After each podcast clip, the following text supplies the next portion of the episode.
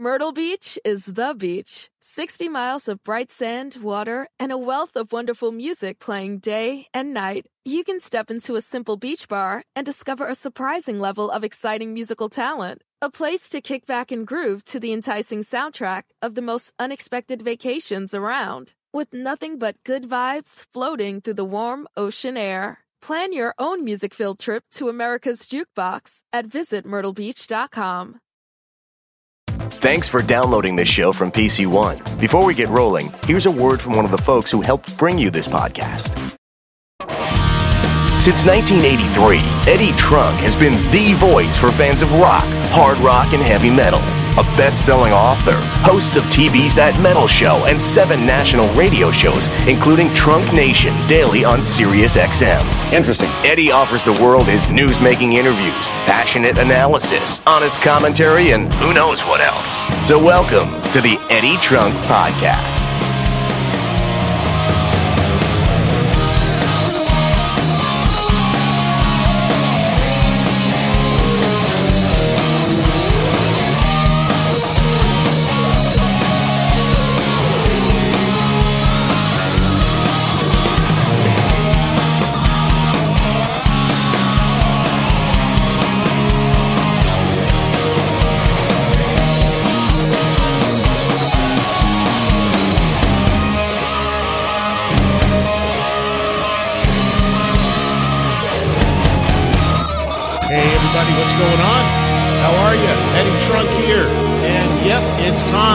Another edition of the Eddie Trunk Podcast, which is new every Thursday, podcast1.com and iTunes. Coming to you from Los Angeles this week, at least this open is, as I'm in L.A. for the entire week doing a week of radio on my daily show on Volume on Sirius XM 106.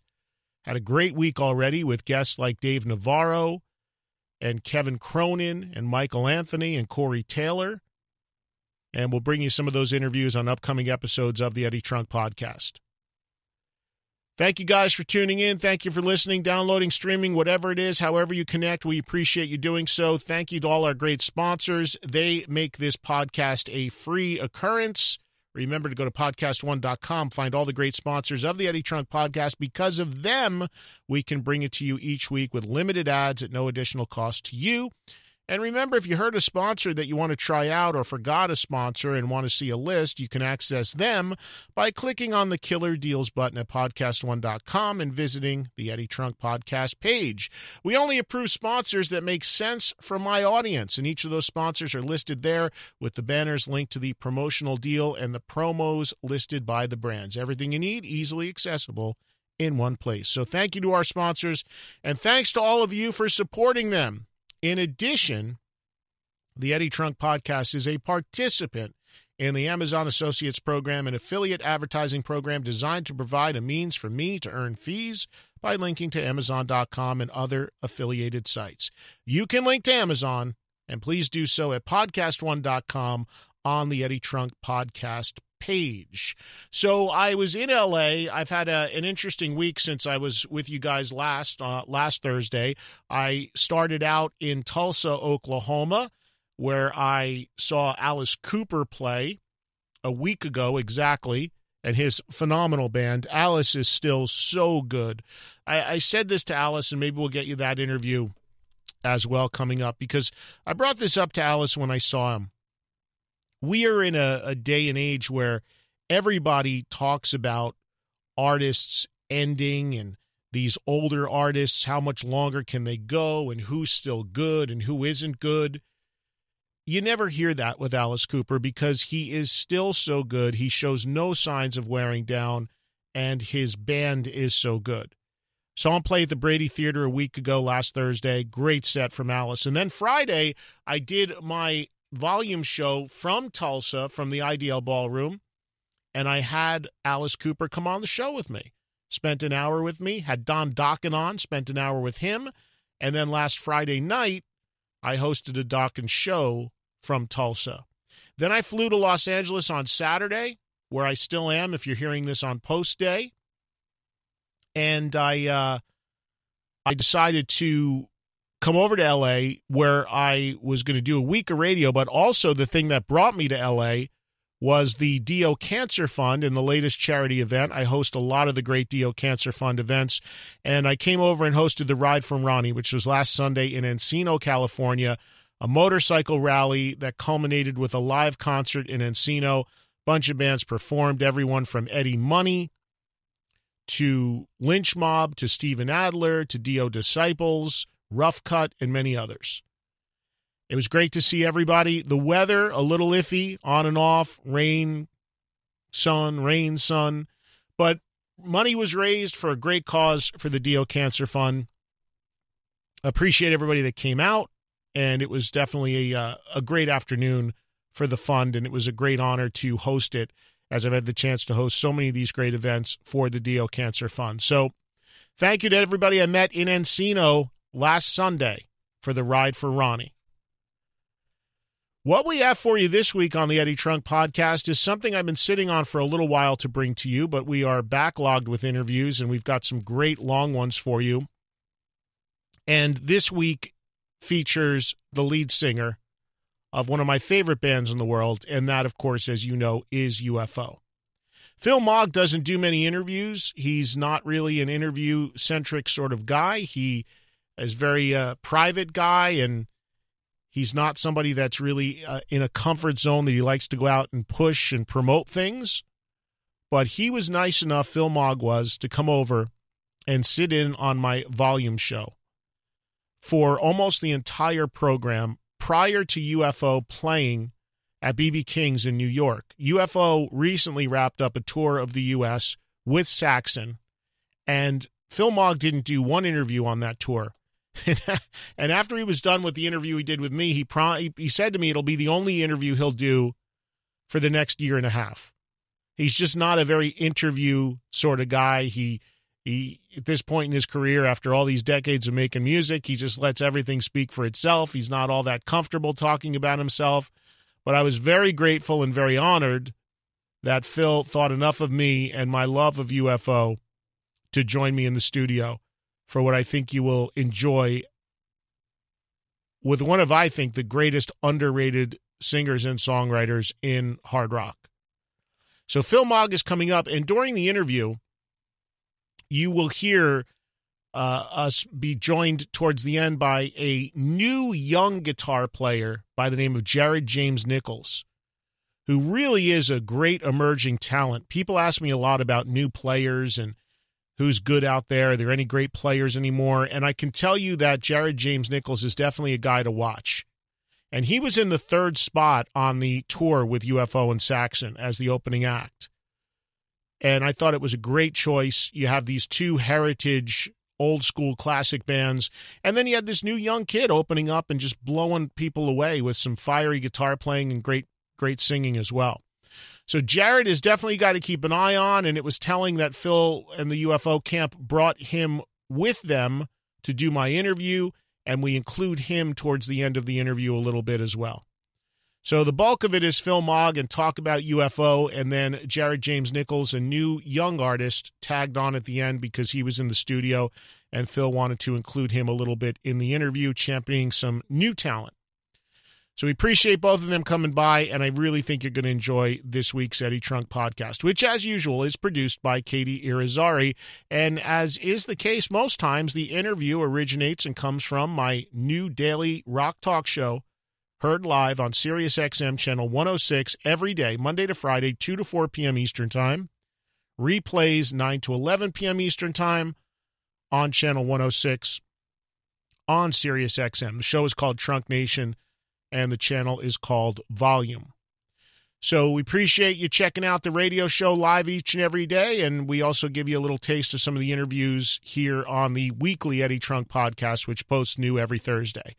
Connect with me on my social media at Eddie Trunk, Twitter, Instagram, Facebook. EddieTrunk.com is the website. Music news, connect with me through that platform. There's all sorts of great stuff up there for you guys to check out. You can email me through the site as well. It's all there for you at EddieTrunk.com. Merch store, books, T-shirts, the whole nine yards. All right, we got to take a break, and we will come back, and we'll get into it for the week with Phil Mogg and a little bit of Jared James Nichols on this week's Eddie Trunk Podcast. The Eddie Trunk Podcast.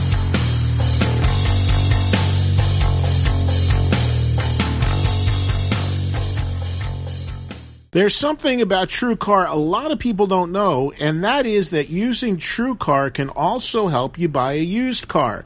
In fact, there are over 700,000 pre-owned vehicles available from TrueCar certified dealers nationwide. Whether you're looking to buy new or used, you can get upfront pricing, information that empowers, discounts off the list price for used cars, and a better buying experience, all through a TrueCar certified dealer network. Check this out. There's over 700,000 pre-owned vehicles available from TrueCar certified dealers nationwide. And you'll see what other people paid for the car you want, so you can know what a fair price is and feel confident. And who doesn't want to feel confident? With TrueCar, you can connect with a local certified dealer of your choosing so you can enjoy a quick, easy buying experience. Using TrueCar, you can easily find the new or used car you want. So you absolutely have to check out TrueCar when you're ready to buy a new or used car. Visit TrueCar to enjoy a more confident car buying experience. Some features are not available in all states. This is Norman Lear with my great sidekick, Paul Hip. Good to be here with you, Norman, on All of the Above. That's the name of my podcast, All of the Above. And it's called All of the Above because we're going to talk about all of the above. There isn't anything sacrosanct. There's nothing too above us or below us. Or below us. Well, certainly nothing too below us. But we have had guests you cannot believe. Yeah. Guests. Julie Louis-Dreyfus, amazing. Yes. And America Ferrara. Gerard Carmichael. Yes. Oh, Amy Poehler. How did we overlook? We didn't overlook Amy Poehler. I was saving her for last. And Charles Barkley, I was saving him for first, actually, because I didn't declare her first. I get to hang out with this guy. And this is your chance to hang out with Norman Lear a little bit here and some of these great guests. God, I wish I was you hanging out with Norman Lear. Yeah. Son of a gun. See? That must be exciting. It's the best. I'm telling you. Don't miss All of the Above with Norman Lear. Download new episodes every week on the Podcast One app or subscribe at PodcastOne.com. This is the Eddie Trunk Podcast.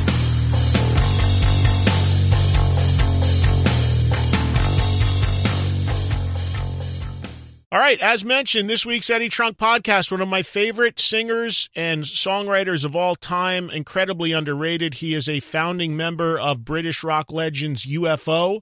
He is the only guy that has appeared on every single UFO record ever released, and he was nice enough to take time out of his schedule and do really, as he said, his only interview that he plans to do for the next year or two. He even made me a bet at the end of the interview off the air. Phil Mogg. It's great to spend time with Phil, so influential to so many, so loved to so many, but honestly, to a lot of people, unfortunately, way too unknown as well. So we're going to try to change that, as I've been trying to do for decades, and some time with the leader of UFO, Phil Mogg. And by the way, as I mentioned, this interview was done on the second to last stop on the recent UFO Saxon tour. I'm hearing from very good sources that there's likely, that tour was very successful, that it's very possible there will be another leg of UFO and Saxon touring in America, maybe even before the end of the year. And that could get announced any day. So good timing for you guys to listen to Phil Mogg of UFO, recorded for my SiriusXM Volume show. That's where this aired live about a month ago in New York City. Enjoy, everybody. Phil Mogg on the Eddie Trunk Podcast. Good to see you, Phil. It's lovely to see you too, Eddie. I hear that this is, from your agent over there, the first and only interview you've done on this entire U.S. tour. Oh, I haven't done an interview for 5 years. No. Are you serious? Yeah, they're kind of to be avoided.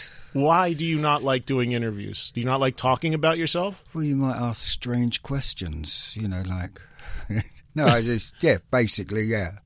Is that what it is, or are you apprehensive about people going into areas you don't want to deal with, or that you just don't like generally? Well, I'm not overly keen on chatting about myself. Were you always like that? No, of course not. Why did it change, you think? I grew up. Well, back in the old days, did you do the bulk of the publicity for the band when you first started? Yeah. Most of the interviews? Well, a lot of them, yeah. Well, Pete did. Pete Way. You and Pete, yeah. Well, no, Pete was good at doing it. Yeah. No, I mean, he could talk the hind legs off a donkey. He's really, no, he's good at that kind of chat. Right. You know, and he make things up that, you know, wonderful at doing it. Oh, he would take the piss, as they say. Oh, he had a very elaborate imagination. Yeah. Yeah. So would you read interviews that Pete Way did and be like, well, that didn't happen. Where did he come up with that? Yeah, and he's still doing it. Still now? Of course, yeah. Take everything he says with a pinch of salt. Well, Pete, of course, hasn't been in the band for a while, but he is a founding member with you and Andy. Are you in touch with them still? Not for a while, but Andy calls him occasionally to see how his various illnesses are going. Yeah. And what the state of play is. But no, I haven't spoken to him for a couple of years. And what does Andy report back? Is he doing okay? Do we know? Yeah, but then you never know with Pete.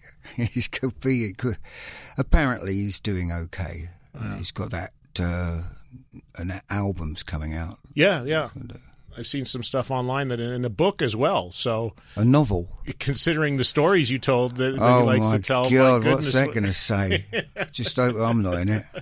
Yeah, I don't know how you wouldn't be in it, Phil, in some way, shape, or form. Oh, it's got to be bad. Would you like to write a book at some point? Not really. No. I don't think there's. No, Pete would probably be best at it. Yeah. Yeah.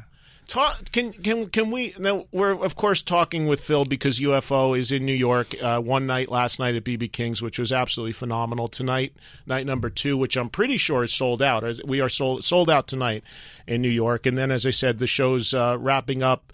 Penn's Peak, Jim Thorpe, Pennsylvania. That happens on Saturday night, and then the final show, which is in Boston. That is also sold out on Sunday. Saxon, Jared James Nichols, who is sitting in the corner over there. Well, that's why they're selling out. You know, if Jared wasn't here. Because Jared's on the bill. Yeah. He's driving the whole thing. Driving force. So how has this tour been for you? Biff was here yesterday. He says it's been fantastic. Yeah, it's been very good. The gigs have been great. The atmosphere's been really good. No, it's been excellent. Talk about the idea of coming over and touring with a band like Saxon, because the last few times UFO has played here, they've been just your own shows, and now you're kind of doubling up with another band that has a very much loved fan base here as well, and obviously a great British hard rock band. Do you have a lot of history with Biff and those guys, or how did that come about? No, the only time we've met was at festivals somewhere, different festivals, and we just met up. So this is the first time we've. Actually, in fact, this is the first time in years that we've actually toured with another band. Unless you go back to the old days when we, did Cheap Trick and AC/DC, all that, Judas Priest then. Right. But so this is the first time we've done that in years. But it's worked out really well. Do you like coming over? Do you like still touring at this point after all these decades, or is it just kind of something that you obviously you need to do, especially that records don't sell the way they used to? It's the playing bit's still good. This is the bit in between that becomes a bit of a pain. The other 22 hours. Yeah. Having to do radio interviews. 9 hours in a bedroom. You start to climb walls. But the playing's the main enjoyment of it all. Yeah. So that's still a charge for you to walk out on stage. I mean, you've been doing this nearly 50 years at this point. Yeah, have I? Yeah, you have. Oh, thanks for reminding me. Well, I mean, it's most of it's been amazing stuff. It's great stuff, but I mean, there's still that charge. You still love the walking out on the stage and delivering like you do. That's still something you look forward to. I think that's the thing with the music malarkey. The music stuff is that you don't really get bored with it. If you're sagging a bit, you might hear something on the radio which gives you a bit of a. What was it the other day? I was in a bar and I think it was Gary. What's it, Junior? Gary Parker. Gary Clark Junior. Gary Clark Junior came on, and I thought, "Ooh, that's good." And you get the interest bit there as comes back. So playing is really. You're still the same interest you had when you started. Yeah. You're a big fan of the blues, are you not? Blues is really at the core of what you like musically. Would that be accurate? Yes, the kind of grit that holds it all together.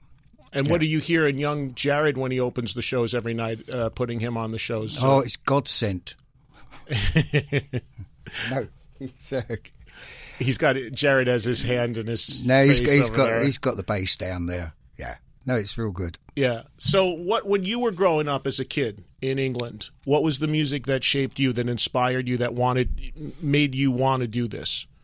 I got taken to some gigs by. I fell in with an older crowd and got taken to some gigs when I was about 15. And I think the first one was The Animals, mm-hmm. at the Club Norreek in Tottenham. And that was something I hadn't seen before, and I found it really exciting. What about it specifically? What moved you about it? Was it live music? Right. It was live, blues-based, and just very exciting. And then it was the Yardbirds at the Marquee. Yeah, the Yardbirds at the Marquee. But I managed to see the same lineup with Beck, Page and Clapton. Actually all played in the same band at the same time. Really? So that was a hot band. And then it was, the 10 years after. Yeah, it was very exciting. I think that's it. So... At that point, how long after that, you're talking about at that point, you're like 15 years old. How long after that does it dawn on you that you say, man, I'd like to do that. I'd like to put a band together. I think I was a bit more big-headed than that. I said, I can do that. So you had great confidence even at 15? Yeah, I think that was more was it? Loud something and wrong. Loud, ignorant, and wrong. I was just a bit bolshy, when you're coming up to that age in your 20s, you're a bit headstrong. Well, so, when did you know you could sing? Well, I started off trying to play the drums, and that was a failure. Then I moved on to the bass, and that was a failure. So I said, right, I'll have a go at this. So that was the kind of it's a bit like one of those kids who wants to run before they can... They've actually got it down. Yeah. But I gave the other bits a shot, but wasn't very good at it. Do you play any instruments now, just recreationally or write on them? I strum occasionally. You do? Yeah. If I want to clear a room or anything, yeah. Do you write songs by playing instruments? Do you write music? No, I generally take what's on offer and mould the song around that. Like if you strum out some chords and I'll sing along to it, then we'll change it around a bit. So I generally work that way. Do you remember the first time you sang for an audience? Oh, no. You just knew you could do it. You didn't take lessons or anything. You just got up there and did it, though, when you decided you were going to become a singer. You sort of learned from scratch, really. Didn't have any help.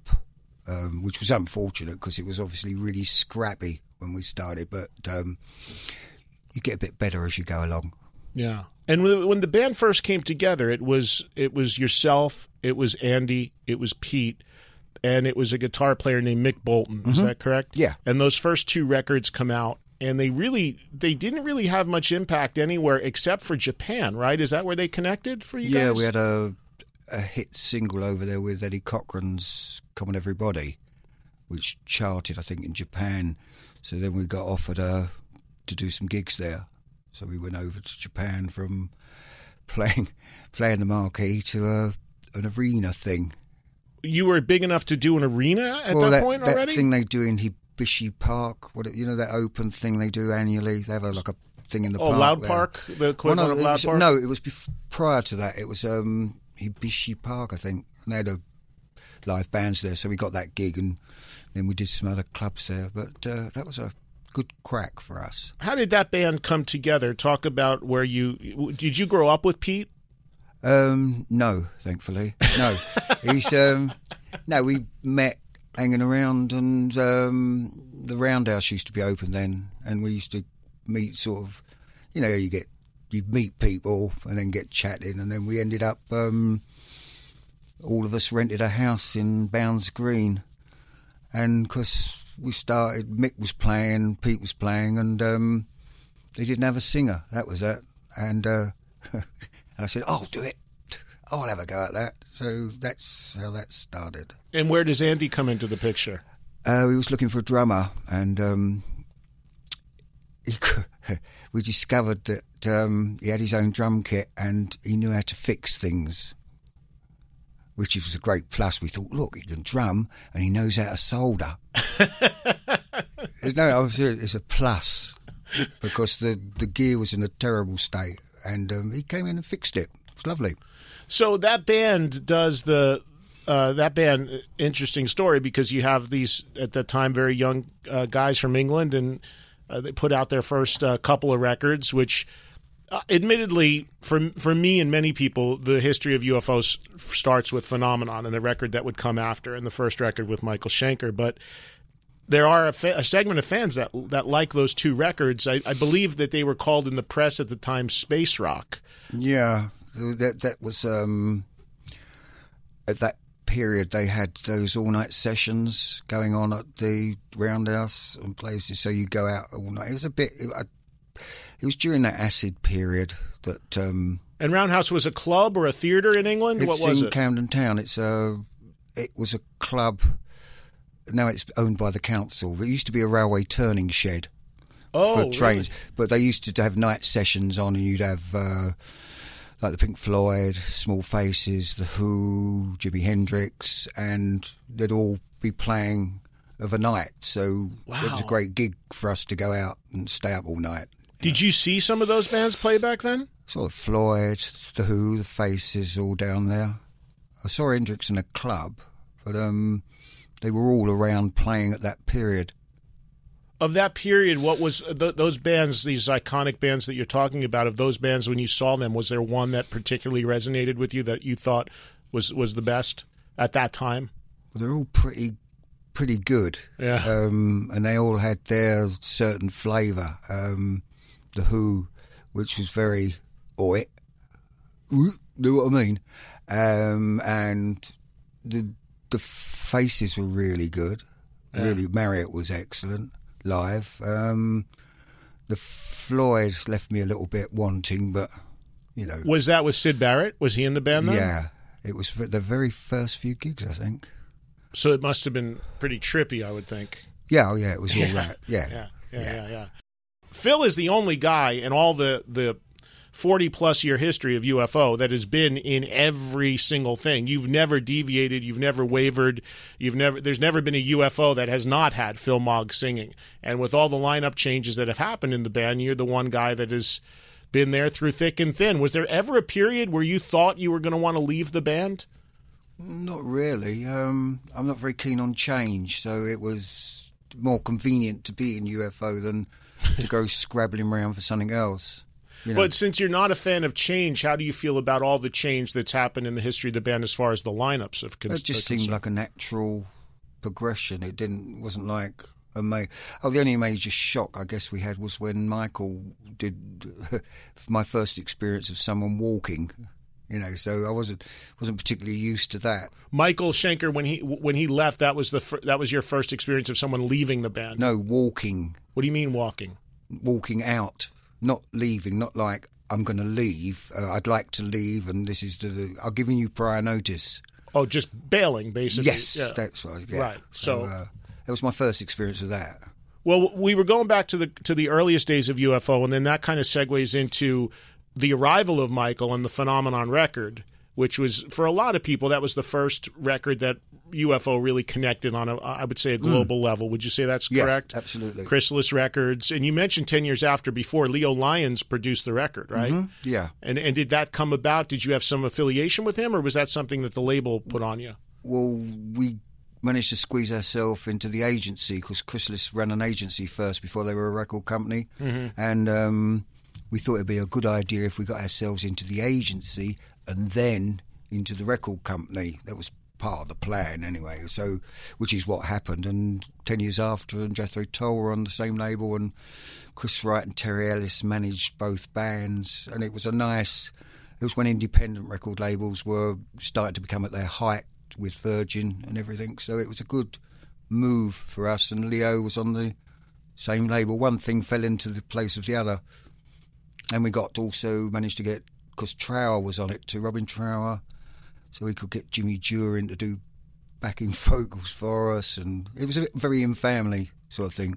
when Mick Bolton, who was the original guitar player on the first two records, he leaves the band, when was who was the first person to approach you? How do you first hear the name Michael Schenker? Where does that first come on your radar? We had another guitarist with us, Bernie Marsden, and he was going to tour in Germany, and he'd forgotten his passport. That was it. And we'd arrived at the gig with Scorpions were opening, and because we didn't have a guitarist and we needed the money to get back home and everything else, and we asked him if we could borrow their guitarist, which was Michael. We'd already spotted him anyway and went, ooh, he's good, like very good. And so we said, can we borrow your guitarist? And Rudolph, generously said yes, although we're not quite sure whether he thought, let's get rid of Michael now. Let those poor sods have him. So that's how that came about. And we ran through the set in the back of the car and went on and did it. Michael didn't speak any English, so it was kind of cool. And from then on, we asked if we could borrow him permanently. Mm-hmm. Yeah. Did what were your first impressions of Michael Schenker, both as a person and as a musician at that point? Because at that point, he's what, probably 18, 19 years old, right? 17, 18. Yeah. Well, it was excellent guitar. I mean, the guitaring went without saying, and he was different. But it's difficult to understand when someone's German. You're not really, unless you speak in English, you don't really connect. So it took a while to totally understand where he was at. But he had some quirky things, but you think, well, that's normal, Well, at the time you thought that was normal. But we got along well. We got along well together. Phenomenon, the first record you make with this, what many people feel to be is the classic UFO period. And the songs from that record, you still make up a big part of your set. You still do Rock Bottom and you still do Doctor Doctor and all that sort of stuff. Talk about writing with him, because the bulk of that record was you, and the bulk of all the albums with Michael are you and him writing the songs. Some Pete contributed some here and there as well. But how did that work? Because you have a guy that spoke very little English, and you have to... You crafted brilliant songs with this guy. How did the writing work? Well, he'd give you a tape, like a cassette, with loads of stuff on, bits and pieces and solos. So sometimes you'd find a really nice... like the solo out of Try Me was actually a solo. Oh, and Love to Love was a solo to start with. So you pick the solo off of his tape and then get the chords and write the song around the solo. So he would give you a guitar solo first? Well, there'd be kind of rhythmic stuff on there and everything else, but if you listened through and you found a solo that was really compact and melodic and did it for you, then you'd probably sort out the chords and build the song around the solo. Well, that's really interesting that you say that, because one of the trademarks of the many people who are influenced and love Michael Schenker to this day is his melodic playing. That's the word you hear immediately, the melody, the tone, the solos are like songs. So that's kind of interesting that you could work songs off of the melodies he would give you in a lead. Mm. No, that was one of his pluses. He would come up with a great solo, so you could work from the solo backwards sort of thing. Yeah. Right. So the band's chugging along here. Now you've got this this star guitar player, and you've got all these elements in place, and you release this series of incredible records with him.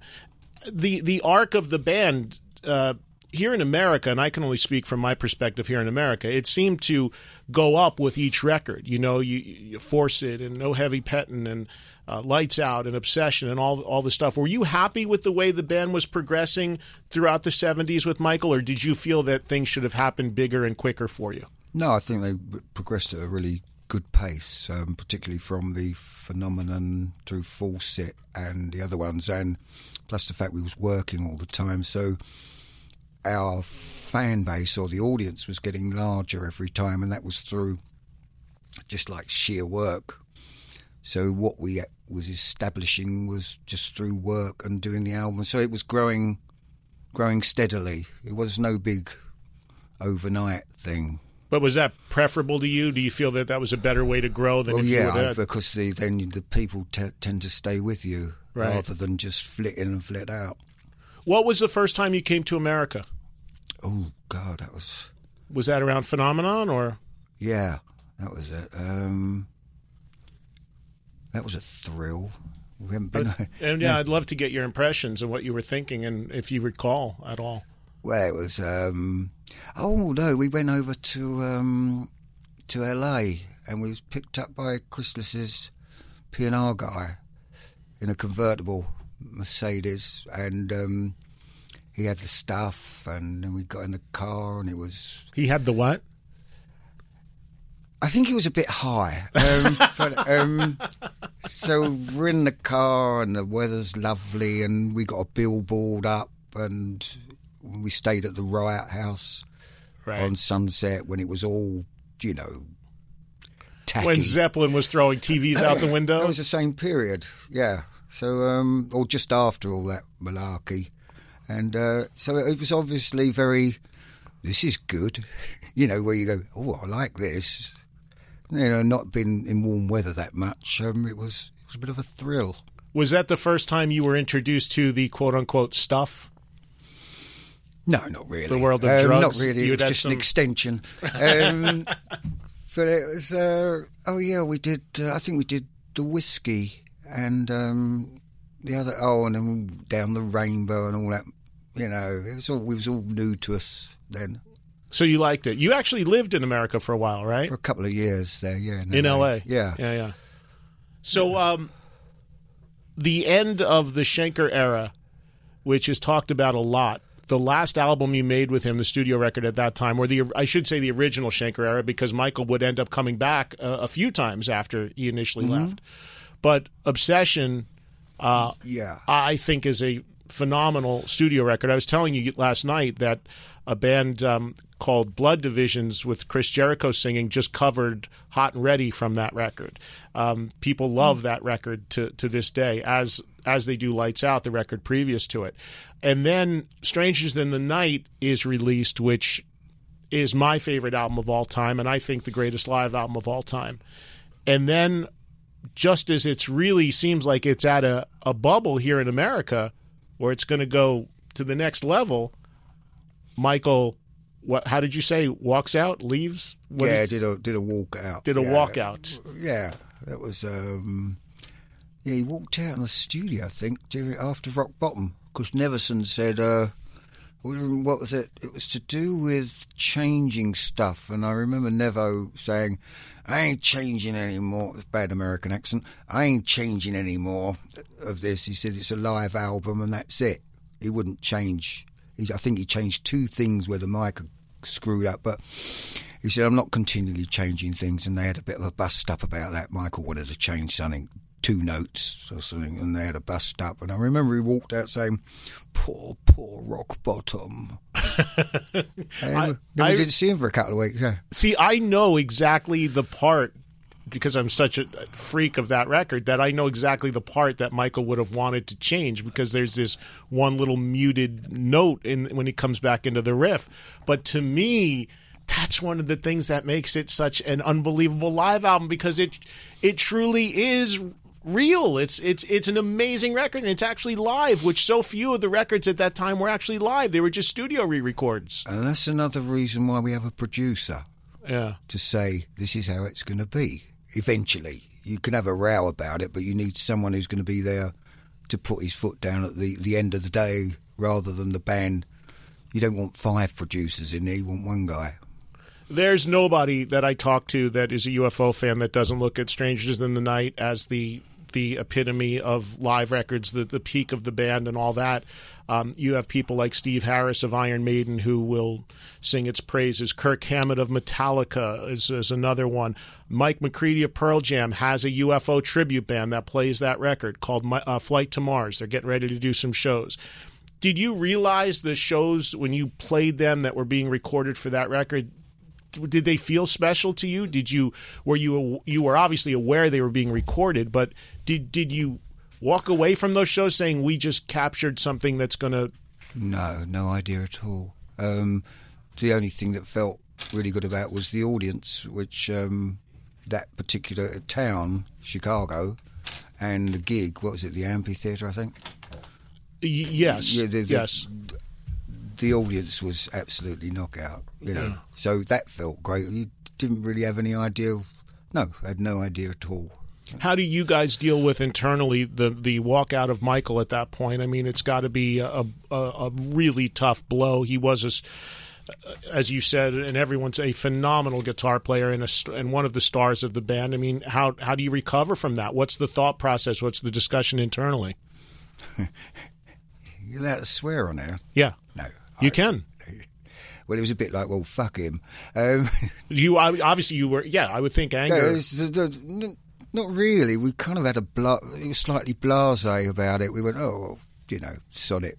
Let's get in. And then we started to immediately look for someone else to replace him. So I think we was a bit hasty there, but we was a bit brash too at that point, you know. Do you think, when you say you're a bit hasty, do you think that you could have given it, if you would have given it a beat and thought about it for a bit, that there could have been a way to bring him back in? Oh, no, I don't think that was going to happen. I just think we was just a bit hasty, period, in replacing him so fast rather than just waiting a little bit and seeing what materialised. I don't know, he might have come back, but I think the damage had been done by then anyway. Right. You know. And if you look at Strangers in the Night and you look at the liner notes, it says special thanks to our friend and guitarist Paul Chapman in Strangers in the Night, which is obviously was a sign of things to come because Paul would come into the band shortly after. But the fact that you credited him like that in Strangers in the Night has led a lot of people to wonder and question whether Paul had anything to do with Strangers in the Night in terms of appearing on it. No. No, not at all. How did he fit into the equation at that point? He used to play with us. We had two lead guitarists at one point, and Paul was one, Michael's the other guitarist, but that became a bit too much. That was way early on, though. Yeah, there wasn't any space for two guitarists. But when Strangers was released, you had already was Paul already the guy? Was he already essentially hired? No, we had some other guitarists were mentioned to do the gig. But we didn't know any of them, and I think we were just a bit insular where we didn't like people that we didn't know coming in. So we tended to go for someone we knew. And you knew Paul Chapman? Oh, very well. Through playing with him when we had two guitarists. Oh, okay, right. So, and then he had a band called Lone Star as well, right? Yeah. Was that prior to joining you guys? Yeah. So you were aware of him from that at some point? Yeah, but what he was doing more recently. We'd always kind of been in touch anyway, or we'd bump into one another, so it was we always got along well. Paul Chapman, a man who has who earned the nickname Tonka. Yeah. Absolutely. Tell me why he was Tonka, Phil. Unstoppable. He'd be the last man standing. He would fall down, get up and come back, and he was just unbreakable, you know, like the toys. Yeah. Who gave him the name Tonka? Oh, probably Pete. Yeah, someone... Coming from Pete, but he was impressed with somebody's stamina in the partying arena. Well, we used to go, look at him, look, he's still going. Can't believe it, you know. Well, he's Welsh too. What does that mean exactly? Well, he comes from Wales, right? Well, most Welsh people who drink, they tend to keep going forever. Oh, I didn't know that. Yeah, I tell you, boy. Yeah, they really are. I think the records that Paul Chapman made with UFO, I feel are right there with many of the ones he did with Michael. They're some of my favorite records and songs. Look no further than yesterday as I sat in the dressing room and started yelling out titles to Phil. You got to play Terry. You got to play We Belong Tonight. Amazing records. We got to take a break. We'll come right back with more with Phil Mogg on this week's Eddie Trunk Podcast. This is the Eddie Trunk Podcast.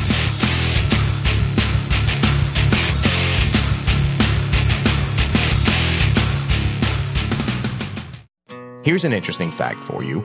There are nearly 1 million new books published in the U.S. alone every year. 1 million. So if you like to read, how do you choose what you're going to read? Well, that's where Fully Booked by Kirkus Reviews comes in. You see, Kirkus has been one of the top book review publications for over 80 years. They do a deep dive on thousands of titles every year, including interviewing best-selling authors and telling you what might be the hot new release before everyone else knows. So figure out what your next read is going to be. Download Fully Booked right now on the Podcast One app, at Apple Podcasts, or at PodcastOne.com. This is the Eddie Trunk Podcast.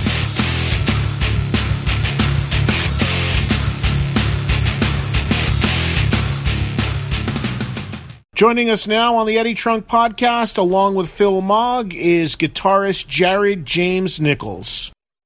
Tell me about this experience for you on this tour, Jared. How did this come to you? Were you a fan of the bands before? Absolutely. It's amazing. It's amazing for a guy like me, you know. And all this great music was before I was even born. And for me, as a guitar player... Get him out of here. Phil just fell off his chair. That was the end of it. You're throwing I'm already off the done. Tour. You don't remind the headliner of how old he is, Jared. Come on now. Gee, nothing to do with me. Things happen. So have you? So the audience is, you know, I watched you last night play, and you're going on, for people who are going to these remaining shows, you're going on quite early because there's two bands playing full sets, in UFO and Saxon. Mm-hmm. But you had a great crowd in there watching you. That's got to be pretty good. Yeah, it's been unbelievable, actually, because... I mean, I know as a fan of a band, to go see the opening act so early, you're kind of like, what the hell's up with these guys, you know? And for us, every night to go up there and just rock them down and get fans of Saxon and UFO to get into what we're doing, for me, it's pretty unbelievable. What's your story? For people listening that have not heard of Jared James Nichols, where do you hail from and when did you start playing? And give them the Reader's Digest story. Yeah, real quick. Born and raised in Wisconsin. Cornfields, cheese. Got bored, so I started playing guitar when I was 14. I was into classic rock. I wanted to be a drummer originally, but something about the guitar I was really into. I got excited about it.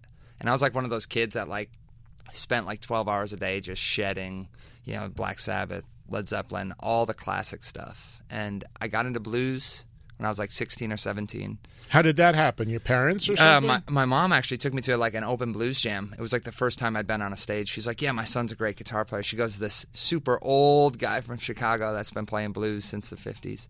And she No goes, pressure. Then. Yeah, no pressure. And can he come up and play? And I didn't even have a guitar. And she's like, yeah. And he's like, yeah, you can use my guitar. So there I am just shaking, you know, like, oh, my God. And I really got into blues, really got into it. And... I wanted to play music, you know. From then on, I was playing like 4 or 5 nights a week in the Midwest once I got my license and I was able to drive, because there really wasn't a law for how old you could be in the bar. Mm. So young. Sure. And then I wanted to do it for real, and I wanted to do actual shows and real touring and get out of the bars. So I moved to L.A. about 5 years ago, and... I moved to LA and I didn't know what to do. It was like I got off the bus. It was like a movie, you know? And it was like the Guns I landed and Roses, in Hollywood. Like the Welcome to the Jungle video. Yeah. There I was, man. And I was I didn't know what was going on. And first thing I did was I entered a guitar contest. And I won it. And I was like so pumped. And one of the judges ends up to be this guy. His name's Phil Jargui. He owns a studio in LA. He goes, hey, man, when can I hear your band play? It's like, I don't have a band. He's like, you got any songs? Do you sing? What's going on? I was like, I just got off the bus, man. I ain't got nothing going on. And, I don't even have a home. Yeah, I don't even know where I am, you know. And I started working with him. I got a few guys together, and I always loved hard rock trios, blues rock trios, and that's what I wanted to do. And I thank my lucky stars. Now we've been on the road for almost 3 years. You did some shows with Zakk Wylde, right? Yeah, recently? Yeah. This last year we were out with Zakk Wylde for about 5 months. We did like 15 countries with him, and that was, you know, that was like boot camp for me. You know, yeah, I bet going through that was pretty insane. And man, now I'm out with UFO, Saxon, Legends, and I don't take it for granted one bit. It's amazing to be able to go out there and fire up the crowds every night for these guys. And Joe Perry's son, Tony, has some involvement with your band, right? Yeah. I met the Aerosmith guys when they were making their last record.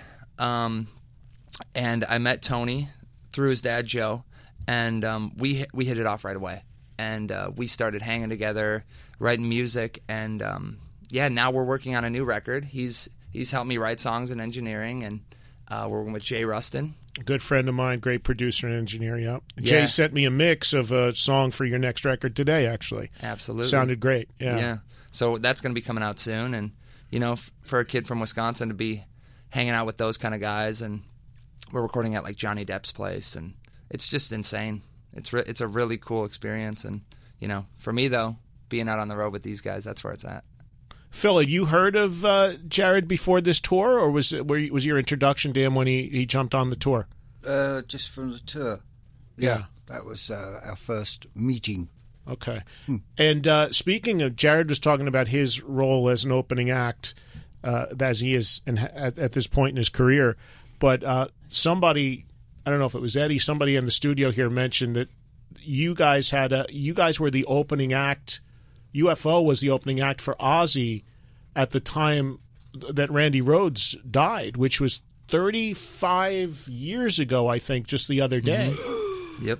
Wow. What is what was your recollection of that tour? And I mean that tragic event. How did it impact you guys at the time? Oh, sorry. I was. We tend to. Sorry, it tend to in UFO we address everything with humour. Yeah. I'm trying to be serious. Right, now. Right. Well, it was a bit of a disaster, you know. I mean, we was used to Ozzy not turning up or not doing the gig.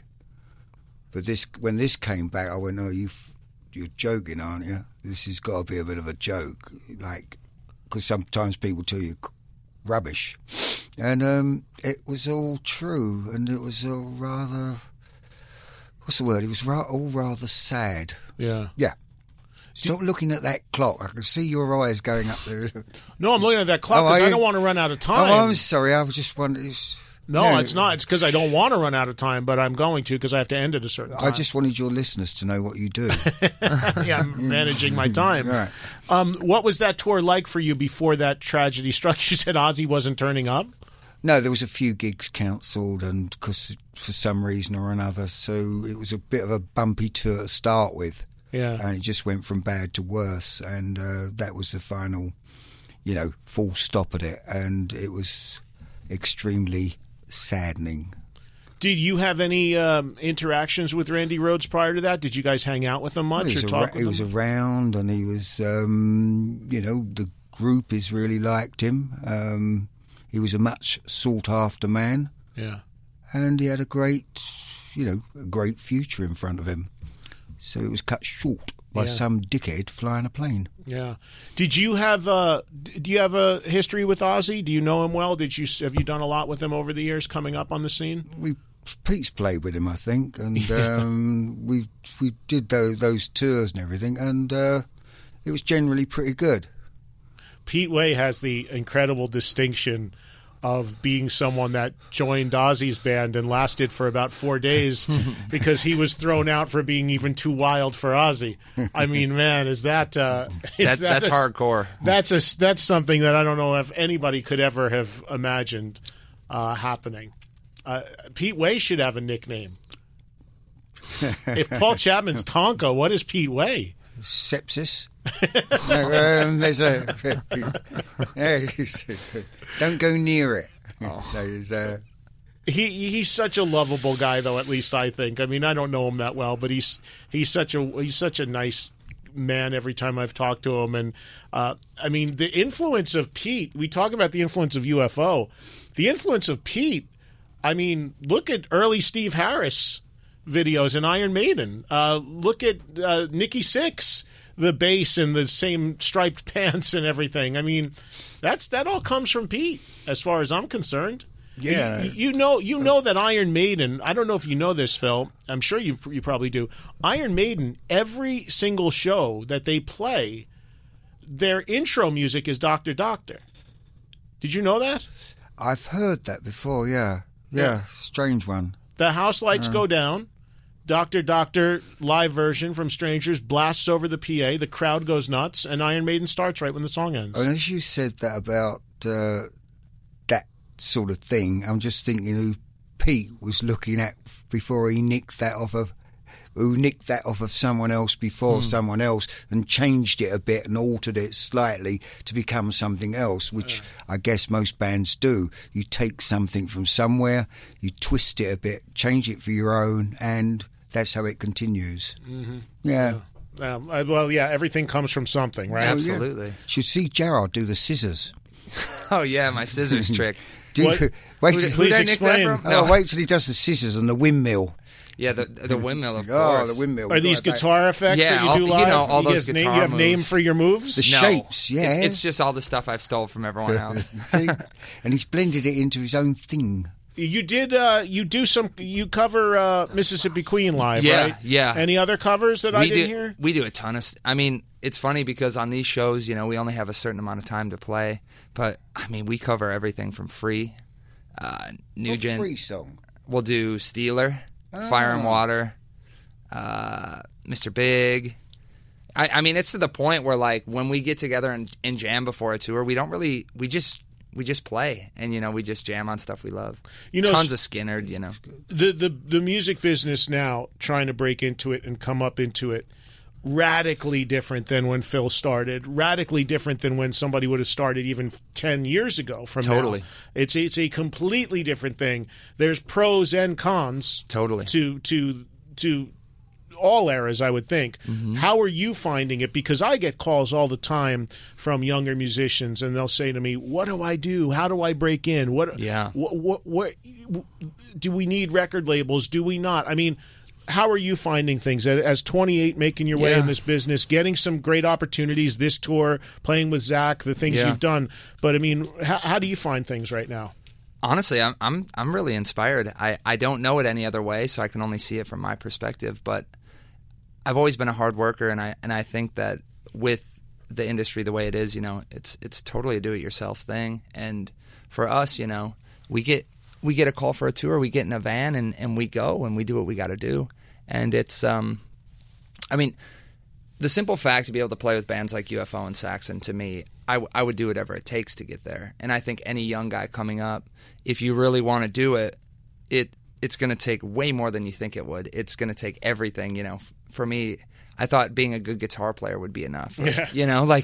That's not the fact. It's like, that's got to be there. And then now it's about, just playing great song, writing great songs. There you go. You know what I mean? There you go. I tell people all the time that call, and people who are in bands, I say this all the time. And this, again, goes back to the brilliance of UFO. Absolutely. And the consistency of UFO, because you can throw a stone and hit a million amazing musicians. That's right. You can go to Los Angeles and go to Guitar Center, and each guy will blow your mind more than the next as a player. Mm-hmm. But how many people have the ability to write great songs? Yeah. And sadly, a lot of these younger guys, they don't surround themselves with people who will tell them the truth. Totally. The songs just aren't there, and I think that's the biggest thing. And to me, as a music fan, it has always been the talent that I'm most amazed at is the ability for people to consistently write great songs. The writing part of it, to me, is what always floors me the most. Absolutely. And the people that we just went through Phil's career. Here's 45 years of records that even a couple that I didn't like, there's still 2 or 3 great songs on them. Mm-hmm. So how do you do? You like? I'm sorry, I was waiting for that. I wasn't so big into the misdemeanor period. It got a little too commercial for me, if you want me to be honest with you. There are a couple points where it's just but outside of that, it's pretty. You pull out one record out of 40, it's not so bad. Apart from that, everything okay? I've had a lovely stay. This time was great. Night Run and This Time was okay was good on those records, but it got a little polished for me at that point. But anyway, I digress. I'm off the list tonight. No. I can't come in. Yeah, that's it, Eddie. No, it's over. I'm glad you're digressing. You don't want to dig yourself a hole. But that's just it. Writing, the ability to write songs, and that. Yeah, it's the songs, and if it must be about the playing, you have to stick out. You have to do something fresh, original. Yeah, it's about the tunes, man. But you gotta admit, Phil told the story about when they were signed to Chrysalis and first landed in Los Angeles for the first time, and a guy picks him up in a convertible with all sorts of substances. Oh, yeah. There's got to be a side of you that, you know, the pure sex, drugs, and rock and roll side of this. Damn, I wish I lived in '73 just for a day. To me, that's all like fairy tales. I don't. It's like tall tales I've never heard or seen. It was horrible. You know? He's lived to tell about it. That's the most amazing thing. He's a legend. Yeah, that's it. And still does it so well. Absolutely. All right, we got to wrap up. What were you going to say, Phil? Nothing. Nothing, sir. We've got to start to wind down. I can't thank you enough, Phil, for coming in. Again, I appreciate it. Everybody, follow UFO online. The website address is a bit convoluted simply because... obviously, anything you type in UFO, you're going to get spacecrafts and aliens, but I think it's UFO-info. You probably don't know, do you? No.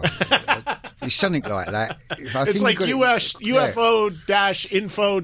or something. So go there, and on Twitter, I know it's at UFO Rock Band. That I do know, to follow what's going on with UFO. But if you can't find the website, go in Google and type in UFO Rock Band, and then you'll weed out all the aliens and spacecraft and conspiracy theories of the world to get to the band's website. The new record is when, Phil? What's the date? Do you have a release date yet?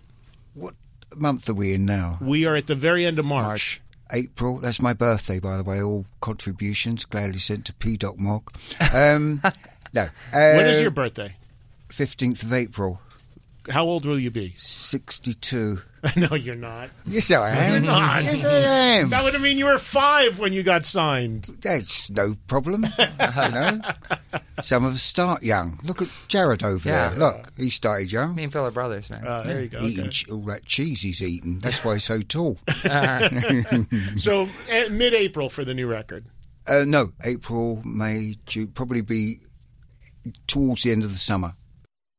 Well, huge thanks to Phil Mogg for joining me on this week's Eddie Trunk podcast. As Phil made his way out of the studio, he bet me $20 that he will not do any more press. And I hope he does, because I enjoy reading interviews with him. But he is quite a character, as you heard, and it was a real treat and honor to have him on the show and have him stop by prior to one of 2 sold-out shows at B.B. King's in New York City. And we appreciate that. Also, thanks to Jared James Nichols for coming by. Thanks to Dan DeVita, their booking agent. Thanks to Eddie O'Ertel, their tour manager, all making that happen. Hope you guys enjoyed that interview very much. Don't forget, the Eddie Trunk podcast is new every Thursday, podcast1.com and iTunes. You know, next week, I think what we'll do for you is my interview with Ron Nevison, the legendary producer who produced Strangers in the Night, UFO's trademark album, as well as Lights Out and Obsession, and a bunch of other amazing stuff. So I know you guys have loved the recent interviews I've done with record producers.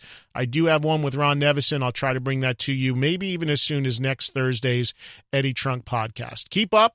I'll let you know what's going on Twitter, at Eddie Trunk, Instagram, at Eddie Trunk, Facebook, at Eddie Trunk, on the fan page, and, of course, EddieTrunk.com is the official website. Have a good week, everybody, and see you next Thursday for another all-new episode.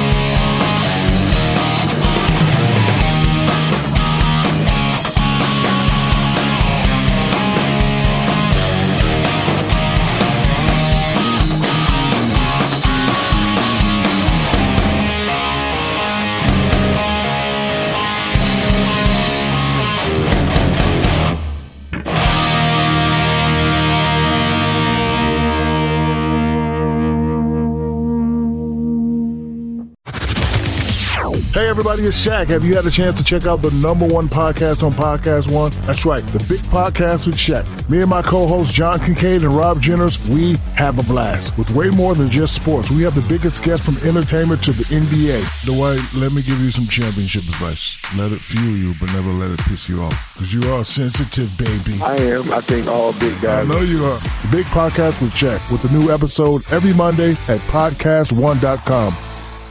Myrtle Beach is the beach. 60 miles of bright sand, water, and a wealth of wonderful music playing day and night. You can step into a simple beach bar and discover a surprising level of exciting musical talent. A place to kick back and groove to the enticing soundtrack of the most unexpected vacations around, with nothing but good vibes floating through the warm ocean air. Plan your own music-filled trip to America's Jukebox at visitmyrtlebeach.com.